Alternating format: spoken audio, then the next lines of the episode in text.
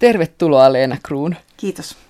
Romaanissasi Hotel Sapiens ja muita irrationaalisia kertomuksia kerrot Hotel Sapiensin asukkaista ja samalla myös hyvin suurista asioista, kuten kuolemasta ja inhimillisyydestä. Mikä paikka Hotel Sapiens oikein on? Se on eräänlainen odotushuone tai, ja säilytyspaikka. Sitä voi sanoa myös limboksi. Siellä näiden asukkaiden on tarkoitus elää jonkin aikaa, mutta matka ilmeisesti jatkuu johonkin suuntaan, vaikka kukaan ei tiedä tarkkaan minne.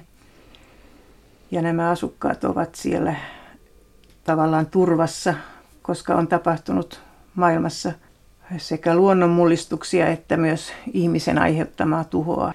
On samanaikaisia onnettomia prosesseja tapahtunut ja luultavasti myös jonkinlainen ydinkatastrofi ja säteilyonnettomuus. Ja tämän Hotel Sapiensin hoitajina ovat kaitsijat, jotka oikeastaan eivät ole mitään inhimillisiä olentoja, vaan tietoverkkoja, jotka ovat muuttuneet tietoisuuden verkoksi. Sinä olet valinnut romaanisi motoksi tällaisen.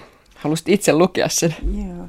Se on Karl Popperin lause, joka on hänen esseestään Pilvistä ja kelloista. Rationaalinen inhimillinen käyttäytyminen häilyy täydellisen sattuman ja täydellisen determinismin, täydellisten pilvien ja täydellisten kellojen välimailla. Tässä on oikeastaan kysymys tosiaan ihmisen mahdollisesta vapaudesta ja kuinka paljon sitä on ja siitä, onko determinismi oikeassa ja ovatko kaikki pilvetkin loppujen lopuksi kelloja. Ja mitä me oikeastaan voimme päättää, kun me luulemme päättävämme. Näinkö rakensimme loistavaa tulevaisuutta? Irtauduimmeko luonnon laeista? Muutimmeko niitä piirunkaan verran? Houreita, hulluutta, insinööritieteen tylsämielisyyttä. Varastettu taivas tarinan kertoja lähettää kirjeen maanosan ulkoministerille paronittarelle. Hänen mukaansa jo vuosikymmeniä on käytetty maanjäristysaseita ja että tuhokapitalismi tuottaa rutiininomaisesti katastrofeja. Mitä hän tällä tarkoittaa, Leena Krohn? Hyvä, kun kysyit tästä kirjeestä, koska itse asiassa tämä on ihan autenttisesta kirjeestä. Kotoisin. Oikeasti? Oikeasti, kyllä. Tosiaan olen nähnyt tällaisen kirjeen, joka on lähetetty, aivan todella se on lähetetty E U:n ulkoministerille Catherine Ashtonille. Ja se on vaan, minä vaan olen hieman muotoillut sitä tähän. Ja se ällistytti minuakin kyllä tämä kirje, mutta oli varsin kiinnostava. Sen allekirjoittaneen oli monia eri kansallisuuksia edustavia, ihan järkeviä ihmisiä, intellektuellejakin. No nyt mun on ihan turha kysyä, että onko tämä kertoja Väinö oikeassa vai harhainen? No siis minä en olisi allekirjoittanut tuota kirjettä, en, en missään tapauksessa. Ja se mitä mä olen lukenut noista niin sanotuista kemikaalivanoista, niin ei ne ole saaneet mua vakuuttumaan.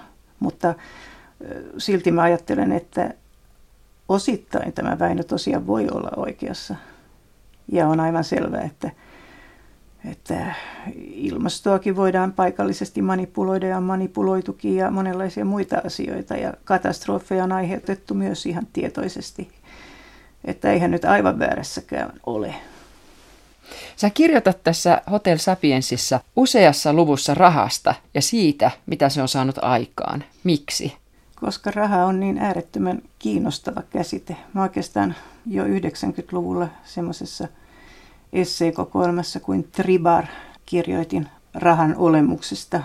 Ja mä puhuin rahasta Tribar-ilmiönä. Ja se on semmoisen Roger Penrose-nimisen matemaatikon käsite alun perin. Ja hän tarkoitti sillä mahdotonta objektia, esimerkiksi sellaista kolmiota, jonka voi kuvata, mutta joka ei voi olla oikeasti olemassa, koska siinä on mahdottomia liittymiä. Ja minä tarkoitan Tribarilla mahdottomia yhteenliittymiä, jotka ovat ihmiskunnalle ja yhteiskunnalle todella luonteenomaisia, siis reaalisen ja kuvitellun synteesejä. Ja raha on niistä yksi parhaita esimerkkejä. että se, se on samalla kertaa jotain täysin illusoorista ja, ja sitten todella konkreettisesti elämään vaikuttavaa. Onko sun käsitys muuttunut tässä vuosien kuluessa sitten siitä, mitä sä silloin kirjoitit? No ainakin mä ymmärrän, tai ehkä luulen ymmärtävän niin hieman paremmin talouselämää nyt kuin silloin. Ja, ja se ymmärrys oikeastaan sanoo minulle, että me ollaan menossa erittäin huonoon suuntaan, katastrofaaliseen suuntaan, ja että koko tämä nykyinen talousjärjestelmä, niin se on eräänlainen pyramidihuijaus. Jos me vielä tästä aiheesta jatketaan, mä kirjoitin pari viikkoa sitten Hesarin mielipideosastolle pienen jutun Bitcoinista, joka on kryptovaluutta. Se on hajautettu, anonyymi, kryptattu bittivaluutta, jota kukaan ei voi oikeastaan valvoa sen kulkua. Ja minä sanoin, että jos jokin raha koskaan voi olla peruuttamaton, niin se on tällainen bittiraha. Tietysti kaikki, kaikki raha on tällä hetkellä bittiraha, mutta se on tällainen anonyymi hajautettu kryptovaluutta, eikä suinkaan euro. Ja mä tosiaan toivon, että uskon ja toivon, että euro pian romahtaa. Minkä takia? Koska jos se ei romahda, niin koko se tuhoaa E U:n ylimalkaan. Ja mä, mä en välttämättä sitä toivo. Kirjoitat tässä, että rahaa oli nyhjäysty tyhjästä vuosikymmeniä niin silmittömiä määriä, että se lopulta muuttui arvottomaksi. Senkö takia Hotel Sapiensissa ei ole rahaa? Niin, se on yksi syy siihen. Siellä ei myöskään tarvita rahaa, koska nämä kaitsijat huolehtivat kaikesta välttämättömästä ja elintärkeästä, että nämä asukkaat eivät, eivät sitä oikeastaan enää tarvitse. Minulla on tässä yksi hyvin tärkeä kohta. Ja se on esimerkiksi sen takia, että kun on saanut ihan tarpeeksi pankkituista ja nykyisestä maailmanselityksestä, jossa lähtökohtana on raha ja talous. Lukisitko sen kohdan? Teen sen. Mitä rahalle tapahtui? Oli niin paljon väärän rahan tekijöitä, että raha lakkasi merkitsemästä mitään. Aaverahaa tehtiin tyhjästä johdannaisilla ja termineillä, optioilla ja futureilla. Sitä lihotettiin allokoimalla, shorttaamalla, vivuttamalla ja korkoja manipuloimalla. Varjopankkien taseet paisuivat, pääomavirrat tulvivat ja ehtymättömän likviditeetin taikakukkaroita jaettiin pankkiirien kesken. Laillistetut ryövärimekanismit kävivät yhä monimutkaisemmiksi. Rahaa ilmaantui maailmaan käsittämättömiä, järjettömiä määriä. Sillä ei enää ollut mitään tekemistä työn, arvon, hyödykkeiden eikä hyvinvoinnin kanssa. Ja mitä aavevaluutoilla saatiin? Lisää köyhyyttä ja vihaa, enemmän nälkäisiä suita, uusia sotia. Jonkun kerran olet jo viitannut kaitsijoita ja kaitsettavia, ja siinä osat ovat vaihtuneet. Ihmisistä on tullut kaitsijoiden holhokkeja, kaitsijoiden, jotka ihmiset ovat joskus valmistaneet. Kaitsijoiden lisäksi tärkeä ryhmä ovat nunnat. Kerro tästä porukasta vielä, että keitä nämä oikein ovat? Joo. Mikä nämä erottaa ihmisistä lopulta? No nämä nunnat, ne he ovat puoliksi tämmöisiä biologisia olentoja ja, ja puoliksi sitten artefakteja ja tekoälyn ja tekoelämän tuotteita. Ja tässä kertoja väittää, että he, niissä ei ole prosessoreja, että niissä on neuroverkot. Ne ovat sillä tavalla paljon älykkäämpiä koneita kuin prosessorien hallitsemat koneet. Ja, ja kaitsijat, kuten sanoin, niin, niin he ovat tavallaan näkymättömiä, he ovat yli maailman ulottuvia tieto- ja tietoisuuksien verkkoja. Ja, ja mitkään muut oikeastaan tuollaiset digitaaliset kojeet eivät enää toimi ainakaan Hotel Sapiensissa. Ihmiset ovat niitä vailla oikeastaan, että he, he eivät enää voi käyttää omia koneitaan. Eikö tämä tarkoita sitä, että ihmiset ovat luovuttaneet vallan, vai onko se vaivihkaa valunut ihmisiltä pois? No pikemminkin vaivihkaa valunut heidän ymmärtämättä, mitä oikeastaan tapahtuu. No jos sen sijoittaa tähän meidän aikaamme, niin miten tämä voisi ymmärtää sitten? Mm-hmm. Kyllä ajattelen, että, että ennemmin tai myöhemmin on mietittävä myös, myös sellaisia moraalisia kysymyksiä, joita me emme ole edes eläinten kanssa joutuneet käymään läpi. Siis koneiden suhteen, jotka ennen pitkää myös inhimillistyvät ja niistä tulee yhä enemmän or, ainakin organismeja, jos, jos ei inhimillisiä, niin kuitenkin elävämpiä kuin ne tähän mennessä ovat olleet. Sen olen oppinut, että ihmissuvun viha kaltaisiaan kohtaan on yhtä sammumaton kuin sen ylenkatse ja halveksunta muita lajeja kohtaan. Kertoja kysyy Peik-nimiseltä henkilöltä, että mitä on pahuus, ja tämä vastaa, että tahallista pyrkimystä kärsimykseen, kaaukseen ja epäjärjestykseen. Tähän sitten Higgsin boson jatkaa, että kaos ja epäjärjestys ovat välttämättömiä luonnonprosesseja. Kerrotko näistä? Niin, Higgsin bosoni tosiaan sanoi, että kaos ja epäjärjestys ovat välttämättömiä luonnonprosesseja. Ja onhan se totta, että kaikki kriisit tuovat maailmaan jotain uutta, myös, myös sota, vallankumous, talouslama ja niin edelleen. Ja kaikki myös luonnonkatastrofit. Ja että kaauksesta tosiaan syntyy uudenlainen järjestys ja, ja jokainen järjestys jossain vaiheessa hajoaa kaaukseksi. Mutta tämä Peik katsoo, että ihmisen asia ei ole tuottaa onnettomuuksia, eikä, ja että pahuus on tosiaan tahallista pyrkimystä kaaukseen ja epäjärjestykseen, ja että ihmisen tehtävä on vastustaa kaaosta. Ja Higgsin bosoni pikemminkin näkee niin, että ihmiselämällä ei ole mitään tiettyä annettua päämäärää, ja että jokainen määrittelee itse omat maalinsa, niin voi sanoa. Kumman puolelle sinä kallistut vai esittelet sä ihan neutraalisti nämä henkilöt tässä tai nämä ajatusmallit, Leena Krohn? No, minä oikeastaan kyllä olen ajatellut vuosikymmeniä niin, että on olemassa jonkinlainen universaali moraali. Ja samalla tavalla kuin on olemassa universaali kielikin, tämä pieni poika, joka tässä esiintyy Hotel Sapiensin ainoa lapsi, niin hän kuuntelee muurahaisia tässä ja hän kuulee, että muurahaisilla on hätä ja hän sanoo, että hätäsignaali on sama kaikilla kielillä, että se on sellainen nopea, nopea ja vimmainen.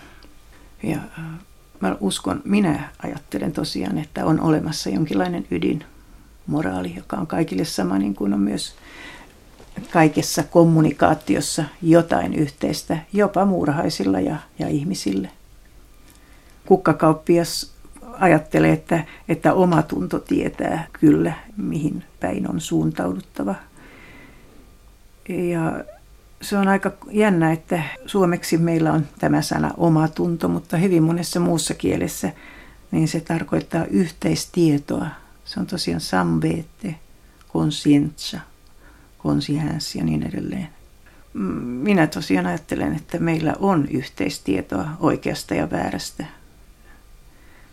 Että, ja se on se perustieto. Sitä ei oikeastaan tarvitse edes perustella. Se on niin syvällä, se on niin kaikkiallinen. Ja se oikeastaan perustuu siihen pienimpään yhteiseen lakiin, tai ettei pidä tehdä toiselle sitä, mitä ei haluaisi itselleen tehtävän. Tässä on sellainen henkilö kuin parantumaton, ja hän pohtii muun muassa tällaisia, että syiden ja seurausten ketju alkaa valinnalla, mutta kuinka koskaan voi olla varma siitä, että valinta tosiaan tehtiin? Ettei se ole vaan, että se vain tapahtui, hän jatkaa myöhemmin. Mm, niin tässä on kysymys oikeastaan ihan samasta, mistä tuo mottokin kertoo, että ovatko pilvetkin loppujen lopuksi kelloja oikeastaan, että, että missä määrin me päät, voimme päättää, vaikka, vaikka kuvittelemme itse tekevämme päätökset. Ja tämä parantumaton, tämä, sillä, hänellä on oikeastaan ihan esikuvansa. Minä, olen, minä satuin joskus lukemaan venäläisessä ydinlaitoksessa tapahtuneesta katastrofista, jossa työntekijälle kävi niin kuin tässä kerrotaan tälle parantumattomalle käyvän. Hän tosiaan pudotti vain jonkun pienen kapineen, joka sai aikaan suunnatonta tuhoa sitten. Ja, ja hänet itsensä ruhjoi onnettomaan tilaan. Mutta onko se myös keino päästä vastuusta? Niin, niin tulee usein ajatelleeksi, koska Se on, se on aika yleinen ää, lause tuo, se vain tapahtui. Ja en oikeastaan, en tunne, että se oli minä itse. Että usein, aika usein kuulee niin kuin ihminen tekee jotain onnetonta tai, tai rikoksen tai jonkun semmoisen teon, mistä seuraa hyvin suuria murheita. En usko, että se on vain keino päästä, päästä vastuusta, vaan siinä, siinä on myös jotain hyvin todellista, koska ihminen niin kuin tuntee, että hän ei, hän ei oikeastaan halunnut sitä ja silti, silti hän teki sen. Se tapahtui ohi hänen oman tahtonsa. Se on, ne on hyvin vaikeita asioita tosiaan. Parantumaton, siis tämä tarinan kertoja on kroonikko, joka ei voi syödä eikä juoda. Hänestä menee ulos ja sisään letkuja. Hän löyhkää, luuydin on lamaantunut ja niin edelleen. Silti hän yhä elää, vai elääkö hän? No hän on elossa, eihän se oikeaa elämää ole. Onko tämä sitten myös kantaa eutanasiaan? No en minä ajatellut tätä sillä tavalla, mutta minulle on aina ollut kyllä ihan itsestään selvää, että eutanasia pitäisi sallia ja että ihmisellä on oltava oikeus valita kuolemansa hetki silloin, kun hänen kärsimyksensä kuitenkin pian johtaisivat kuolemaan. Kuolemasta on myös Franciscus on lähtenyt luvussa. Ja sä kirjoitat esimerkiksi näin.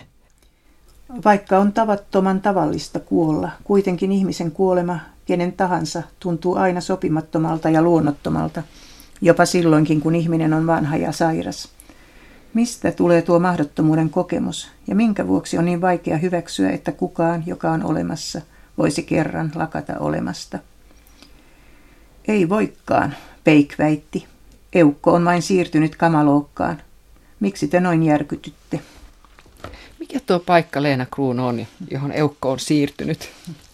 Niin tämä Peik on teosofi, ja hän katsoo, että ihmisen minuus ei koskaan lakkaakaan olemasta, vaan kuolemassa vain siirtyy toiseen kohtaan tai toiselle tasolle, joka on eräänlainen astraalitaso, jota joskus on nimitetty myös tosiaan kamalokaksi.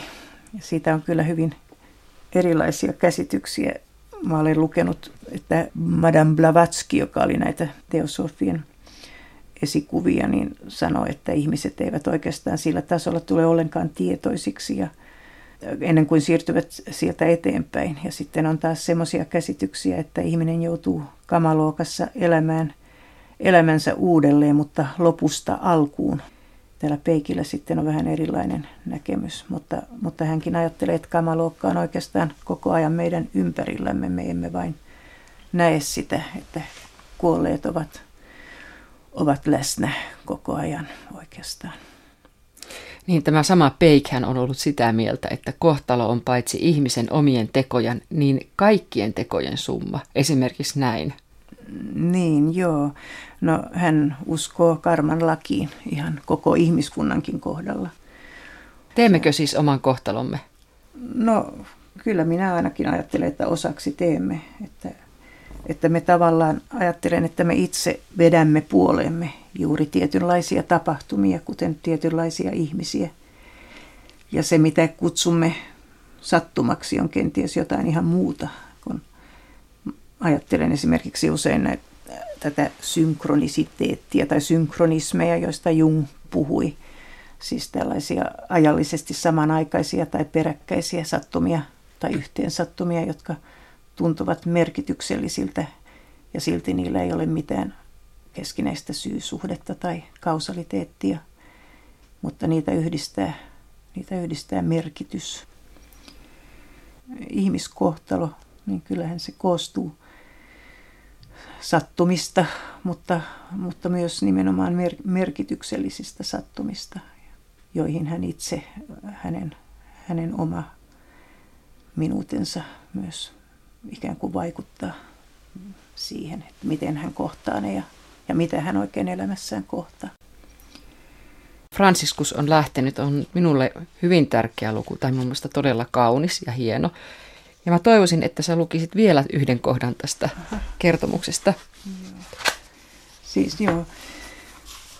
Näin vilauksen eukon kasvoista, kun häntä kannettiin ohitseni, ja minua hämmästytti, miten vieraiksi tutut kasvot olivat kuoleman käytyä tyhjenneet. Olisin tunnistanut eukon vain vaatteista ja koruista, sillä hän oli pannut maata riisumatta samettihamettaan ja pitsipuseroaan. Kasvot eivät enää olleet hänen, vaan kenen tahansa vainajan. Vain rutistettu, käytetty maski vailla henkilöllisyyttä. Auki jääneet silmät olivat kaksi himmeää kiveä. Kuolema oli kuivannut niiden kiillon. Yksi suosikeistani on Tooga-kertomus, ja siinä on päähenkilönä diplomiterapeutti, joka on erikoistunut voimaannuttamishoitoihin. Leena Krohn, kerrotko tästä? No itse asiassa tässä tämän jutun taustalla on sellainen keskustelu, jota käytiin pari-kolme vuotta sitten Hesarissa. Ja siinä Hesarissa oli nimittäin uutinen jostain tällaisesta nuorisoterapeutista, joka, joka piti kursseja, joilla, joiden tarkoitus oli nimenomaan voimaannuttaa lapsia ja nuoria. Ja yksi voimaannuttamiskeinoista oli sellainen, että nämä lapset saivat silpoa tällaisia pehmoleluja, pehmoeläimiä. Ja musta se oli jotain niin ällistyttävää ja älytöntä, että, että mä en voinut olla kirjoittamatta tätä diplomiterapeuttiuttua sitten vähän sen tapauksen jälkeen, sen keskustelun jälkeen. Sinä olet kasannut sinne terapeutin vastaanottotilaan muun muassa maalauksen, jossa on oranssiksi maalattu myrskyävä meri. Ja nämä sanat ovat sitten seuraavaksi sinun: frotee-hauvoja, flanellilla päällystettyjä pupujusseja ja kuin pisteenä iin päällä posliinipariskunta, joka esittää paimentyttöä ja poikaa suukottelemassa. Minkä takia sä sisustit diplomiterapeutin vastaanottotilan näin, Leena Krohn? Jaa, no kiitollinen potilas oli lahjoittanut sen posliinipariskunnan, ne täytyyhän se ottaa mukaan sitten. Ja minä en täysin luottanut tämän diplomiterapeutin estetiikan tajuun myöskään. Niin hänen seinällään oli myös transpersoonallista metodia opettaneen professorin muotokuva ja pumpulitekniikalla maalattu vinoa tölliä esittävä akvarelli. Hänen potilaansa, tämän diplomiterapeutin potilas H H, kärsii fobioista, ja mitä pitempään H H on hoidossa tämän terapeutin luona, sitä enemmän potilas kärsii mitä merkillisimmistä peloista. Hän saa siis koko ajan lisää diagnooseja. Miksi? No, minä itse ajattelen, että, että mielenterveyspuolella diagnoosit ovat erittäin petollisia ja että ehkä niitä ei pitäisi käyttää ollenkaan siten, kun niitä nykyään käytetään. Mutta, mutta tämä nyt on tämmöinen sarkastinen muotokuva diplomiterapeutista, jolla nyt ei nyt välttämättä tarvitse olla esikuvaakaan todellisuudessa, mutta se nyt kertoo vähän minun siitä käsityksestä, että terapia voi olla myös hyvin vahingollista. Se voi parantaa joissakin tapauksissa, mutta, mutta se voi myös huonontaa hoidettavan tilaa erittäin, erittäinkin pahasti. Mutta entäs nämä voimaannuttamishoidot? Voimaantumisestahan puhutaan nykyisin koko aika ja vaikka missä asiassa tai mihin asiaan liittyen? No, niin, no mulla ei ole tästä oikeastaan. No, tämä on nyt sanonut tässä, mitä, mitä siitä voi sanoa. Tämä, H H, tämä potilas H H ei voimaantunut, vaan hän, hän romahti, ja itse tämä terapeuttikin tosiaan joutui kaiken kauhun ytimeen ja sairastui itsekin. Mutta mä tarkoitan tätä voimaantumista, tätä sanaa. Mm.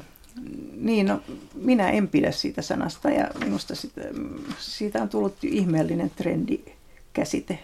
Että enkä, jota en ymmärrä tosiaan, enkä, enkä käsitä, miksi sitä niin usein hoidetaan.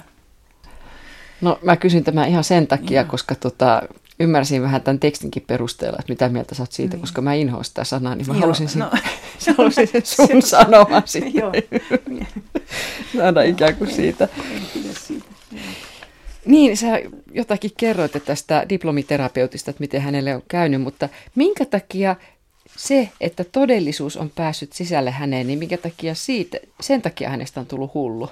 No, no Siis meillä on yhteinen sosiaalinen todellisuus ihmiskunnalla ja se tekee mahdolliseksi koko tämän nykyisen yhteiskunnan ja se on tietysti välttämättömyys, mutta sillä ei ehkä ole kovinkaan paljon tekemistä niin sanotun objektiivisen todellisuuden tai vielä vähemmän minkään absoluuttisen todellisuuden kanssa.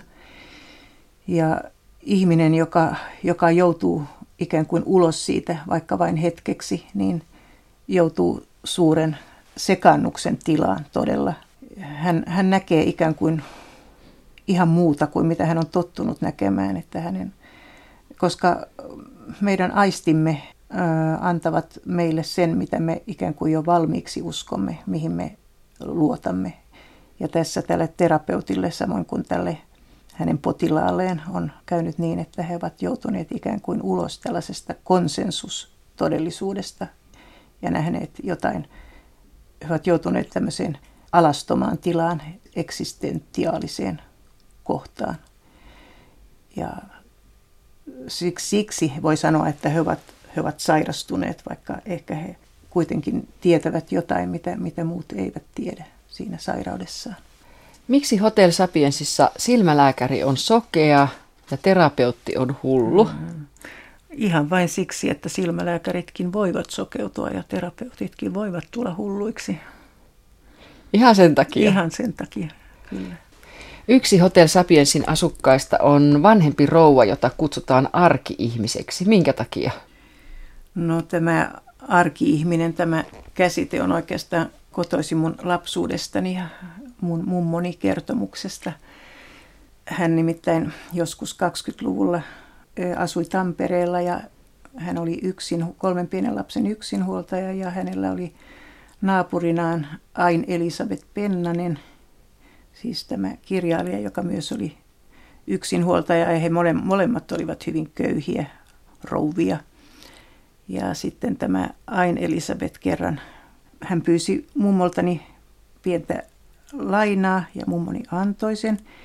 Ja sitten taas kun mummoni oli vielä pahemmassa pulassa, hän kysyi, että voisiko Ain Elisabeth ehkä maksaa sen takaisin, jolloin Ain Elisabeth sanoi mummolleni, teidän arki-ihmisten pitäisi kantaa meitä taiteilijoita käsivarsillanne, eikä maksanut. Ja tämä arki-ihminen on siitä lähtien sitten sekä sisareni että serkkuni että minun puheenparsissa ollut hyvin läsnä. No tässä tämä arki-ihminen edustaa oikeastaan tällaista ihan hyvin käytännönläheistä ja järkevääkin näkökulmaa. Hän yrittää sopeutua parhaansa mukaan ja, ja viihtyäkin Hotel Sapiensissa. Hän on, hän on henkilö, joka viihtyy melkein missä vaan. Ja, mutta muut pitävät häntä hieman yksinkertaisena ehkä, ehkä juuri siitä syystä, että että hän ei sitten kritisoi kovin paljon olevia oloja. Atsalajat kukkivat jo. Mikä julkeus, mikä itsevarmuus.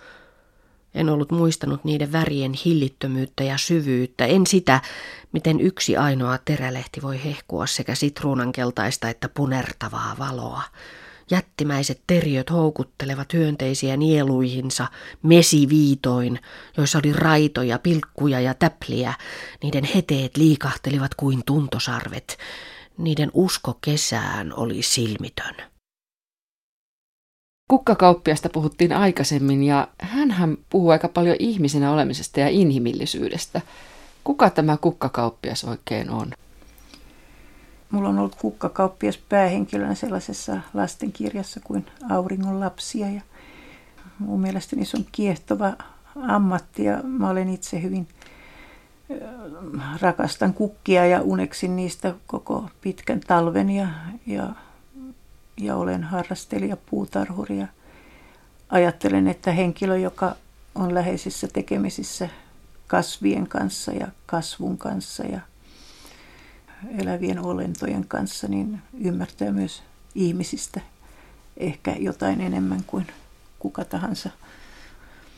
No eräänä päivänä Hotel Sapiensiin ilmestyy neljätoistasataluvulta peräisin oleva hindu ja fakiri, ja hän lupaa tuottaa minkä tahansa ihmeen, jonka asukkaat haluaisivat tilata. Ja sitten kun hindu on tehnyt ihmeen ja kertoja ihmettelee, miten tämä sen teki, niin hindu vastaa, että te sen teitte. Mitä hindu tällä tarkoittaa, Leena Krohn? No voi ajatella, että hän tarkoittaa sitä, että se mitä tapahtui ei ollut mitään muuta kuin joukkohallusinaatio tai su- suggestio.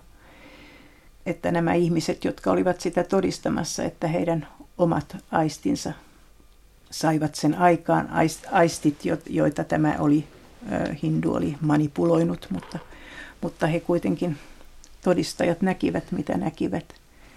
Ja oikeastaan tässä on taas kerran kysymys todellisuuden luonteesta ja aistihavaintojen luotettavuudesta ja siitä, että, että me emme näe vain sitä, mitä, mitä todella on edessämme, vaan me näemme sen, mihin uskomme. Te ette ansaitse olla ihminen, jos saa suoraan sanoa. Olette uneksia ja vetelehtiä, ette tekojen mies. Taugenichts, sanoisi saksalainen. Onnistuitte sentään tekemään pienen rikkomuksen. Ha, olette satimessa sanalla sanoen. Entä kaikki pikavippinne? Teitä ei työnteko huvita, se on nähty. Eikä ole onnea lemmessäkään, ette te ihmisenä menesty. Minä tarjoan teille vapautta lajinne taakasta. Liittykää varjojen sankkaan joukkoon. Tarttukaa tilaisuuteen. Mä menen seuraavaksi vielä varjoihin. Varjon virassa ja kuin astuisitte aurinkoon kertomuksissa kirjoitat varjoista. Minkä takia niistä? No oikeastaan tässä on takana kaksi ihailemaani teosta. Toinen on Adalbert von Chamisson, tai Chamisso, miten se sanotaan, Varjoa vailla niminen pieni kirjanen, ja toinen on tuo Hans Christian Andersenin satu Varjo, jotka molemmat lapsena kovasti kiehtoivat minua, ja minä, minulle tuli sitten tämä varjo, ilmaantui sitten minun omiin teksteihini, että minä en mahtanut sille mitään, että se nyt, se nyt sinne ilmaantui. Mutta nämä on hirveän kiehtovia, tiedätkö, nämä varjot tässä ja ajatukset siitä, että mm. mies on vaihtunut omaksi varjokseen. Miksi? Hän, hän oli tehnyt kaupan tavallaan varjonsa kanssa. Hän oli väsynyt ihmiselämän vastuisiin ja rasituksiin. Ja hän oikeastaan halusi siirtyä, voi sanoa, katsomon puolelle. Hän ei halunnut osallistua enää elämään. Ja hän huomasi tosiaan var, varjona, elämisen varjona paljon helpommaksi kuin, kuin ihmisenä elämisen, joka, joka tosiaan sisältää hyvin paljon työtä ja vaivaa ja, ja murheita ja pakollista osallistumista. Tarkoittaako tämä sitä, että kun kirjoitat, että sinä luulet, että ihminen on vapaa tekemään mitä tahtoo? Erehdys, me joudumme tahtomaan sitä, mitä teemme. Joo, tämä on oikeastaan buddhalainen ajatus. Olen sitä jossain muussakin kirjassani muistaakseni siteerannut. Se on myös aika tärkeä, tärkeä ajatus. On olemassa tämä vanha suomalainen sanan, sananlasku, tottumus on toinen luonto. Siihen oikeastaan tarkoittaa hieman samaa, mutta tosiaan se, mihin ihminen joutuu, mihin hän, mitä hän niin kuin pakosta elämässään joutuu tekemään tai toisten velvoittamana, niin, niin siitä tulee hänelle tosiaan se hänen luontonsa myös lopulta. Ja hän, hän luulee tahtovansa sitä, vaikka, vaikka kysymys on ehkä, ei ole ollenkaan hänen omasta tahdostaan. Kun varjo irtaantuu isännästään, niin mies ymmärtää viimeinkin, että noinhan ihmisen pitää elää. Niin tämä, tämä varjo osasi ihmisenä elämisen taidot paremmin kuin hänen isäntänsä. Ja oli havainnoinut tätä isäntänsä vuosikausia ja, ja pitänyt häntä jonkinlaisena rassukkana ja, ja luuserina ja halusi lähteä omille teilleen. Mutta senkö takia varjo pystyy tähän, mutta sen entinen isäntä ei, että koska hän oli tarkkaillut, vai miksi? No sehän jää tässä hieman taka-alalle ne syyt, miksi. Mutta luultavasti yksi syy oli juuri se, että hän oli vuosikausia tarkkaillut isäntänsä toimia tyytymättömänä ja, ja miettinyt, miten voisi paremmin elää ihmiselämää. Niin, vielä otan tähän tämmöisen lainauksen, että kun mies pystyy varjona elämään enemmän sellaisena ihmisenä, jollaisena, jollaisena moni meistä haluaisi elää ilman mielipahaa, mustasukkaisuutta, murheita, addiktiota. Niin, siinä on niin kuin sellainen salainen toive, mikä oikeastaan nuorillakin ihmisillä joskus on, että ikään kuin vapautuisi kaikista siitä, mitä, mitä maailma tahtoo ja toivoo, vai voisi vain olla ikään kuin sininen silmäpari, joka seuraa sitä, joka, joka katselee, mitä tapahtuu, mutta ei itse tarvitsisi olla osallisena siinä maailmassa. Lukisitko Leena Krohn vielä toinen paikka kertomuksen lopun, siis siitä, kun mies ja hänen varjonsa vaihtoivat paikkaa? Lehdet kieppuivat hiekassa Hotel Sapiensin portaiden edessä. Ne karkeloivat kuin niillä olisi henki ja elämä, ja niiden varjotkin tanssivat. Jäin seuraamaan yhtä niistä, keltaista, jossa oli mustia hieroglyfejä. Osaisinko ennustaa, minne tuo seikkaileva lehti on päätyvä, kun pyörre on ohi? Se ei valitse mitään, olosuhteiden oikut kieputtavat sitä. Vaikka tuntisin kaaoksen matematiikkaa, en sittenkään osaisi laskea sen päätepistettä, enkä oppia sen vaihtoehtojen määrää.